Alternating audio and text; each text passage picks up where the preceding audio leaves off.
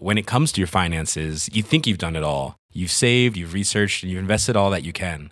Now it's time to take those investments to the next level by using the brand behind every great investor, Yahoo Finance. As America's number one finance destination, Yahoo Finance has everything you need, whether you're a seasoned trader or just dipping your toes into the market.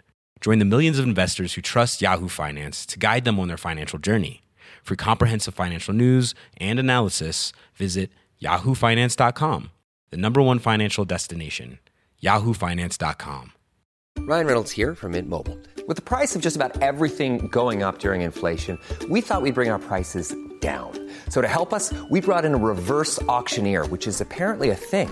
Mint Mobile unlimited premium wireless. Ready to get 30, 30, bit to get 30, bit to get 20, 20, 20, bit to get 20, 20, bit to get 15, 15, 15, 15 just 15 bucks a month. So, Give it a try at mintmobile.com slash switch. $45 upfront for three months plus taxes and fees. Promo for new customers for limited time. Unlimited more than 40 gigabytes per month. Slows. Full terms at mintmobile.com. Hi, everybody. Welcome to Dan Snow's History. One of my greatest friends, Don Wildman, is the new host of the hit podcast American History Hit, which is a bit like Dan Snow's History Hit, but it's American. And he was in London before Christmas. We caught up. We had a good time.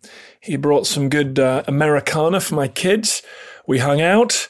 We drank warm ale. And he recorded several podcasts, including this one with me. This is from the American History Hit feed. You people all know that my happy place is the Seven Years' War, the French Indian War in North America. The Seven Years' War obviously did not last seven years, nor did the Hundred Years' War last a hundred years, but that's another story. The Seven Years' War in North America was fought between Britain and its colonists, France and its colonists, in Canada and across the Midwest, and of course the indigenous people who were living on the land now claimed by these European empires. As Britain and France's possessions in North America expanded, they inevitably clashed. Fighting between the two sides and their respective indigenous allies began in what was called the Ohio Country, now pretty much western Pennsylvania, in 1754. It was started, you'll be tickled to learn, by a young, ambitious British military officer with very little experience, who accidentally seems to have lit the fuse that ignited this global conflict. His name was George Washington. It was not a hugely auspicious start for a man that would go on to become the key founder of the American Republic and its first president. And in fact, if you want to watch a documentary all about his hapless adventures in the Ohio country on the frontier, you can go to History Hit TV because we've just released a great documentary there, filmed on location on the Monongahela River and around Pittsburgh. The fighting after that spread right along the frontier through the Great Lakes and up into Canada. And the fighting also spread to West Africa, the Caribbean, Europe, and Asia. Churchill described it as the First World War. At the end of the war, Britain was victorious. It was probably the most successful war in British history. The Treaty of Paris, which ended the war, saw Canada handed over entirely to the British. Well, not entirely. Two minuscule islands off Newfoundland, Saint Pierre and Miquelon, remain part of France to this day. Anyway, this podcast is all about the Seven Years' War in North America, the French Indian War. You listen to Don Wildman, host of American History Hit, interview me, Dan Snow. Enjoy.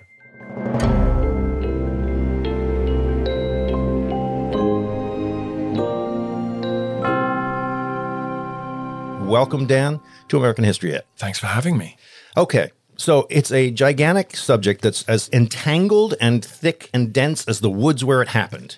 How did it even start? It's a crazy story. You know, most of the colonial era wars in North America, they start in Europe. They start in Europe with the big powers, France and Britain in this case, falling out, and then news travels across the Atlantic, and then the local colonials go after each other, seeking advantage as the home, the imperial sort of overlords are fighting. Feel like this is completely different, this war. And I think it tells you about the changing dynamic, the changing power balance.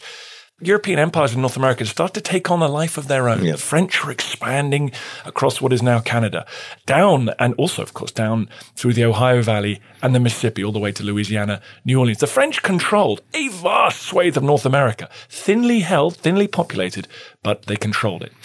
The Brits controlled a little teeny strip up the eastern seaboard, stretching from what is now approximately kind of Georgia up to what is now Maine.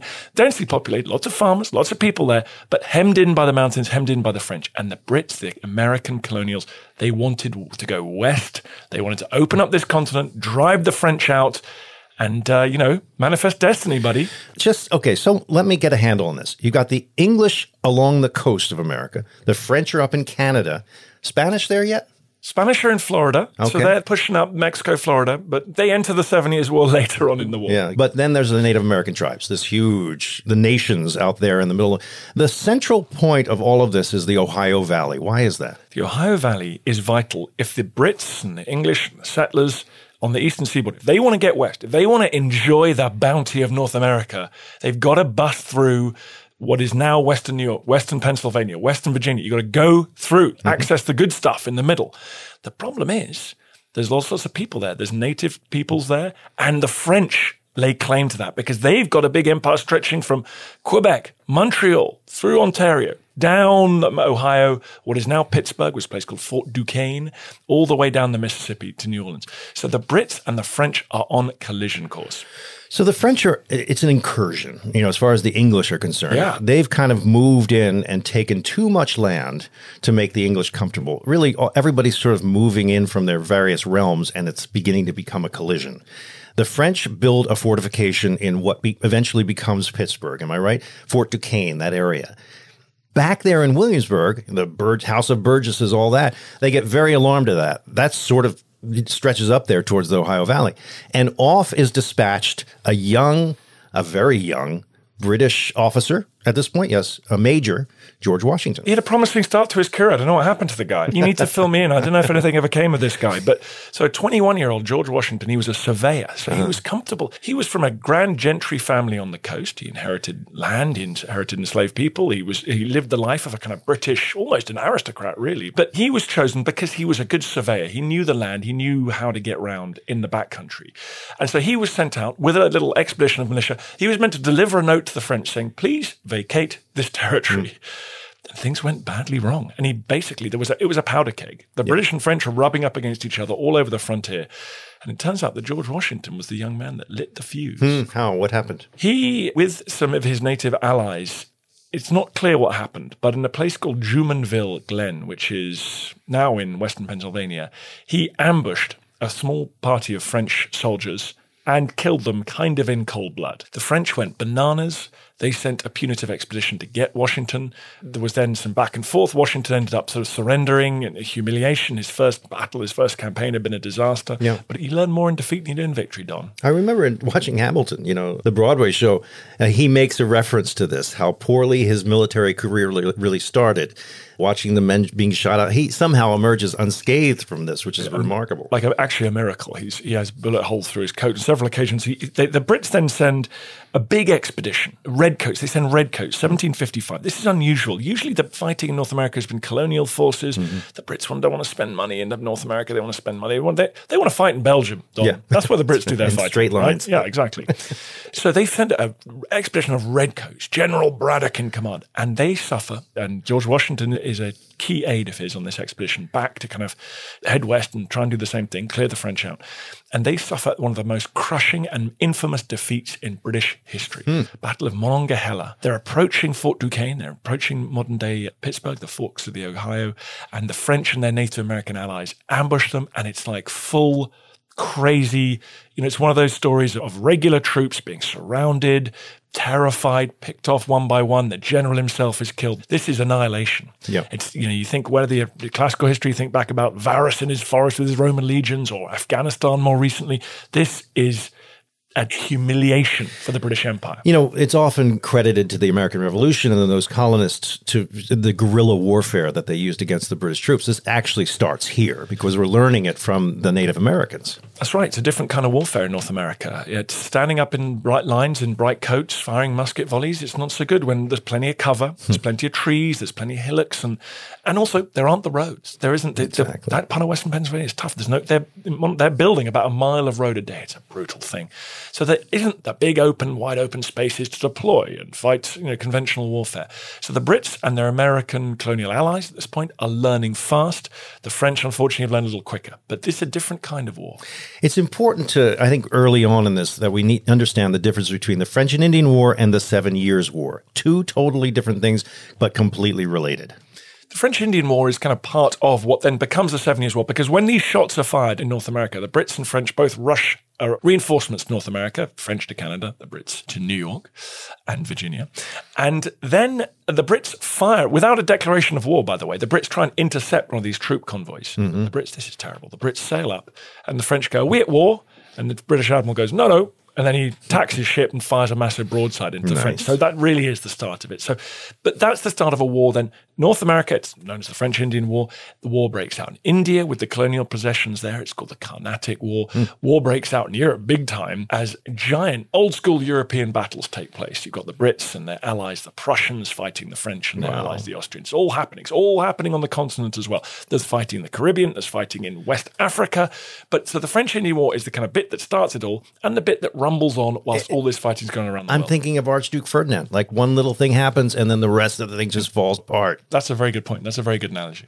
So, okay, but our main focus is this frontier war out here in, in the middle of nowhere. What's the next battle that comes along? I mean, how do they fight this war? You know what? It's grim, man. They're trying to take cannon. They're trying to take supplies through completely impassable terrain. They've got these little pinpricks, these little forts out, for example, Fort Oswego, just north of Syracuse, New York now, right on the edge of Lake Ontario. And they, can you imagine how isolated they would have felt? You know, and yeah. they're sending letters back going, yeah, we think the French are coming. And, um, you know, and boats are important skill of, of, they call that bateau, these shallow draught vessels, canoes, and you're carrying everything by bateau. You're carrying everything, but it's expensive. People mm-hmm. get sick. You get the men together. It's hot. I don't need yeah. to tell you that, right? It's incredibly hot in the summer. It's incredibly cold in the winter. So your campaigning season is short. You hit the, you hit not hit the road. You hit the river if you like from Albany. You try and get up to Fort Oswego.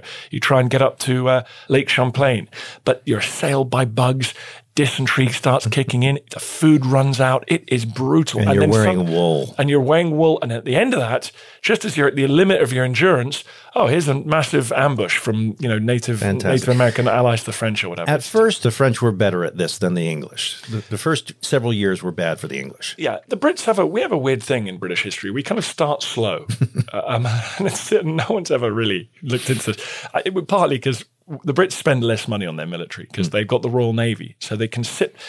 In at the start of a war, you can go, "Oopsie days, we need to build our army back up." If you don't have a big army in Prussia or Austria or France, then you're losing day one. For the Brits, you can afford to kind of sit back on your haunches a bit, let the Navy be the shield, and then you spend some money, you build up the troops, you start that in you know, Britain is a commercial place, it's rich, its industrial revolution is kicking off. So you just need a bit of time to turn those plowshares into swords and bayonets, and then you really get going. So that's what happens in the French Indian War in North America, if yeah. you like.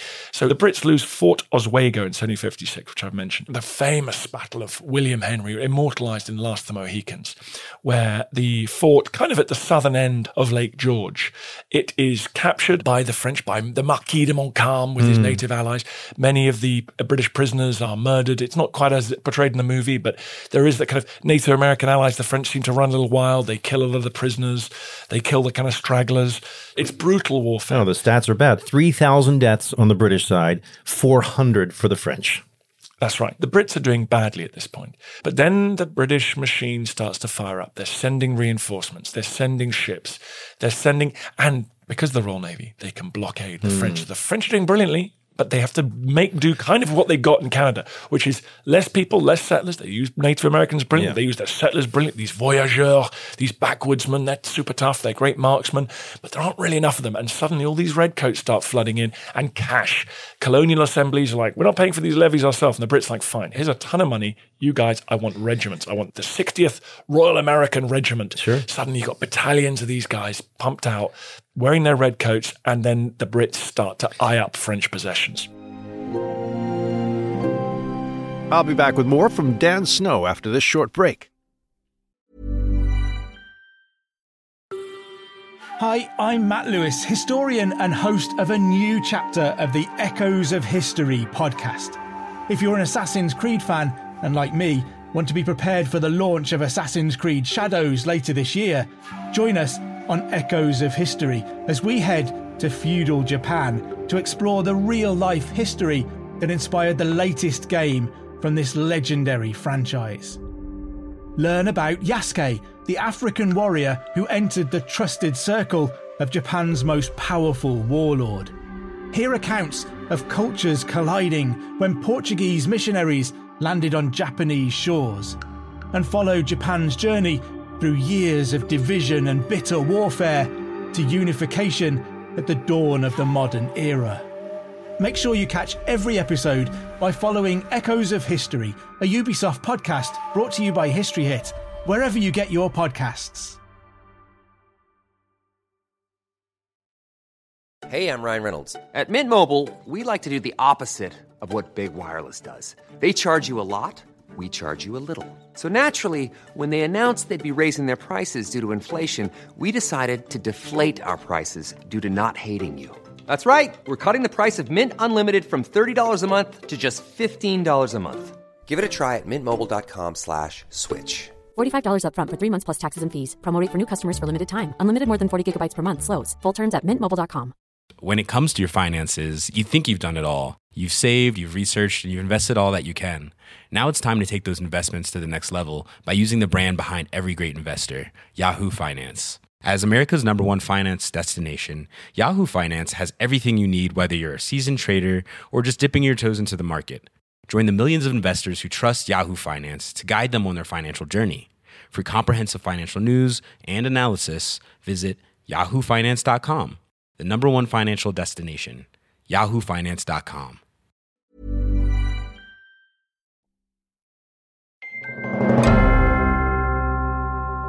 Ironically, it actually has a lot to do with the creation of an American ism, right? The feeling of that we are something here for real, which, you know, marching along in, in, an army would do that. At this time, it's for the British, but it nonetheless, what's the word I'm looking for? It What's, uh, yeah. consolidates. Binds, binds. Yeah. yeah.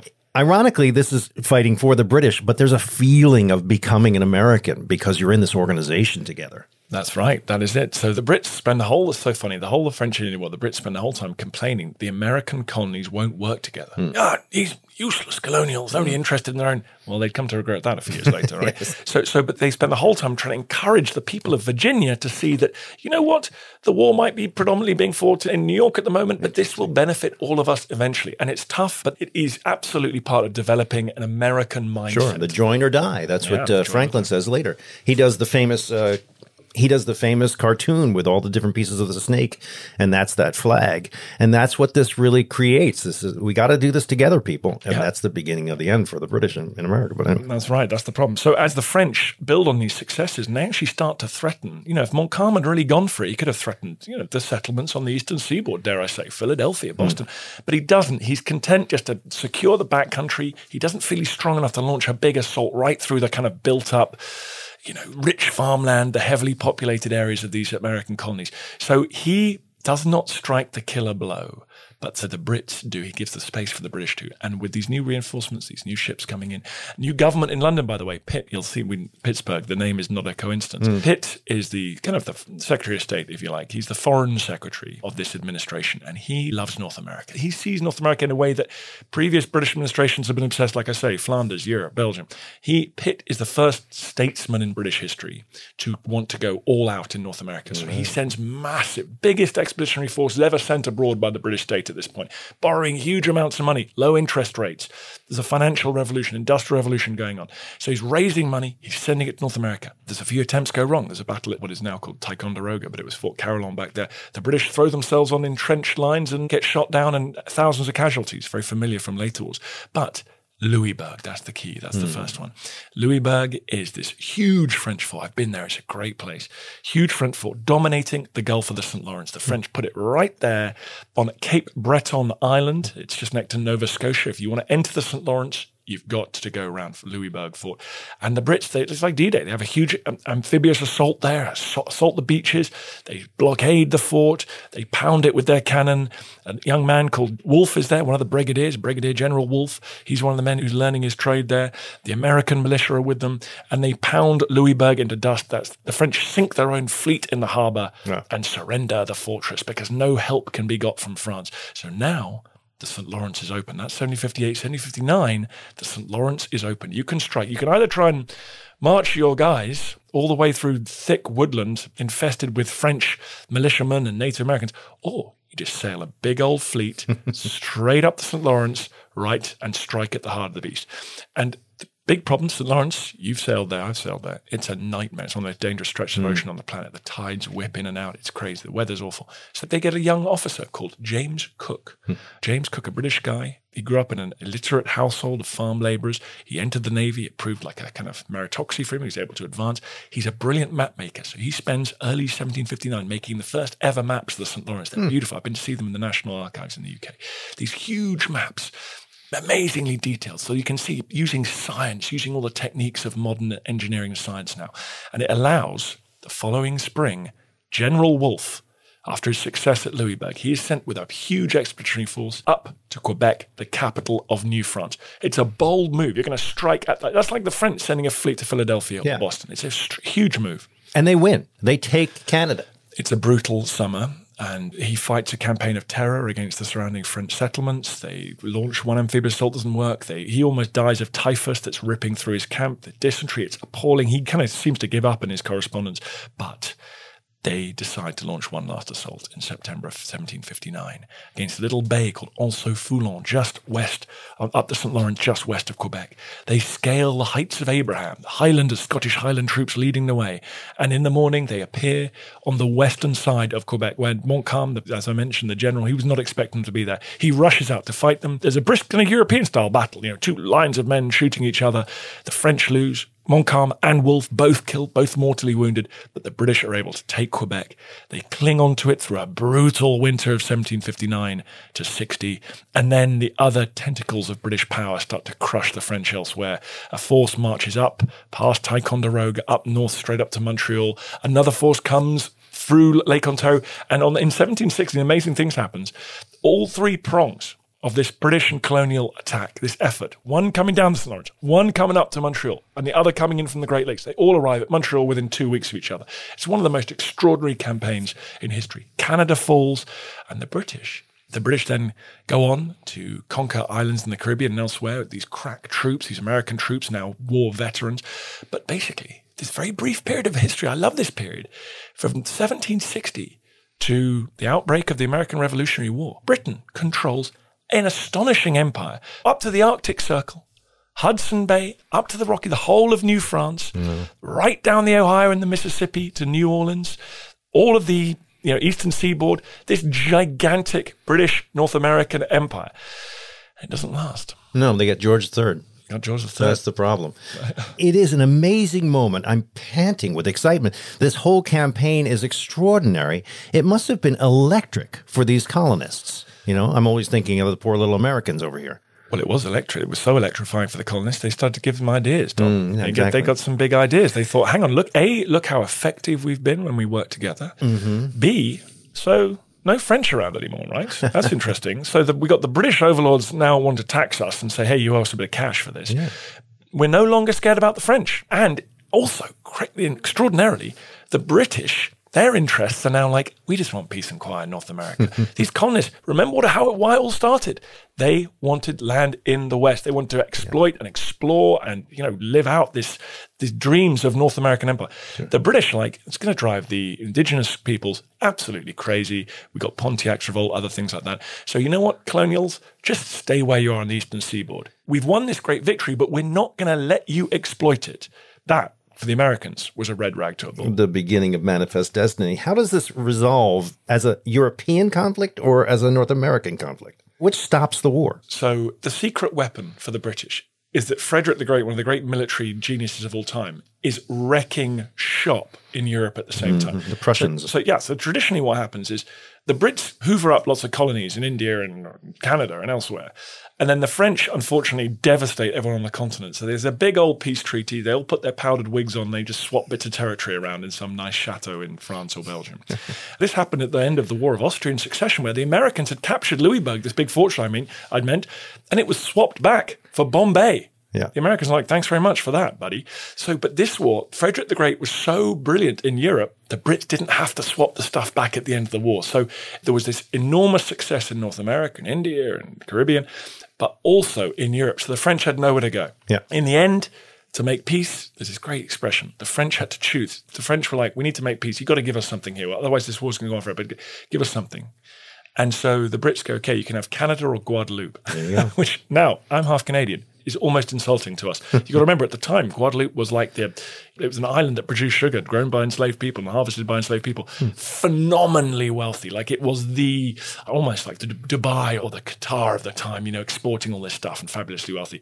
So the French said, you know, what's Canada? It's a few acres of frozen snow. So they opted for Guadeloupe, which is why to this day, Guadeloupe is still part of France, not just a French colony. It's part of France. You spend euros there, and it's a little piece of France. But they the didn't take Canada. They didn't take Canada back, and they lived to regret that, didn't they? Well, the eh? Quebecois stayed. Well, that's right. The Quebec. Now, interestingly, the Quebecois did say the British cut a deal with the Quebecois. The British said, "Listen, you can keep your religion," which at the time was unusual. They're Protestants. The Quebecois were Catholic. You keep your religion. We want an easy life here. You swear an oath of loyalty to King George. You can do what the hell you. Mm, there you go.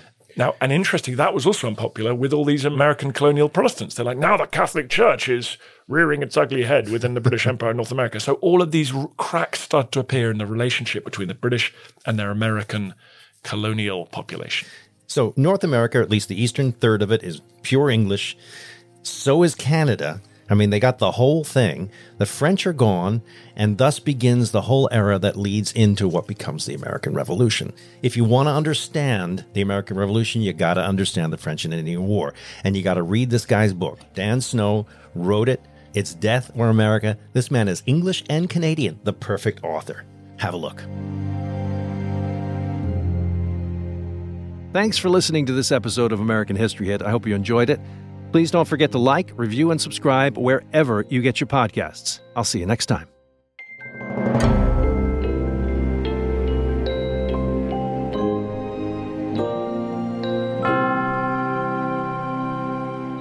This podcast includes music from Epidemic Sound. When it comes to your finances, you think you've done it all. You've saved, you've researched, and you've invested all that you can. Now it's time to take those investments to the next level by using the brand behind every great investor, Yahoo Finance. As America's number one finance destination, Yahoo Finance has everything you need, whether you're a seasoned trader or just dipping your toes into the market. Join the millions of investors who trust Yahoo Finance to guide them on their financial journey. For comprehensive financial news and analysis, visit yahoofinance.com, the number one financial destination, yahoofinance.com. From BBC Radio 4, Britain's biggest paranormal podcast is going on a road trip. I thought in that moment, oh my God, we've summoned something from this board. This is Uncanny USA. He says, Somebody's in the house, and I screamed. Listen to Uncanny USA wherever you get your BBC podcasts, if you dare.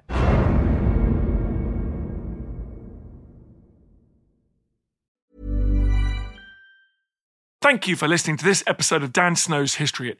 Please follow this show wherever you get your podcasts. It really helps us, and you'll be doing us a big favor. Don't forget, you can also listen to all of these podcasts ad free and watch hundreds of TV documentaries when you subscribe at historyhit.com slash subscribe. As a special gift, you can also get your first three months for just £1 a month when you use code Dan Snow at checkout.